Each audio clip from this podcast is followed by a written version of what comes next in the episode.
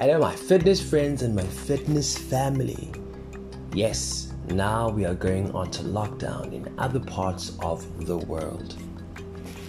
It is very, very important at this time to be creative when you are doing your online workouts, when you are doing your at home workouts. Use different furniture, invite some friends, start a trend, start an Instagram page, start a website. Really, really use the time to be creative and motivated. Remember to always drink a lot of liquids and also do not think that this lockdown is going to be long term.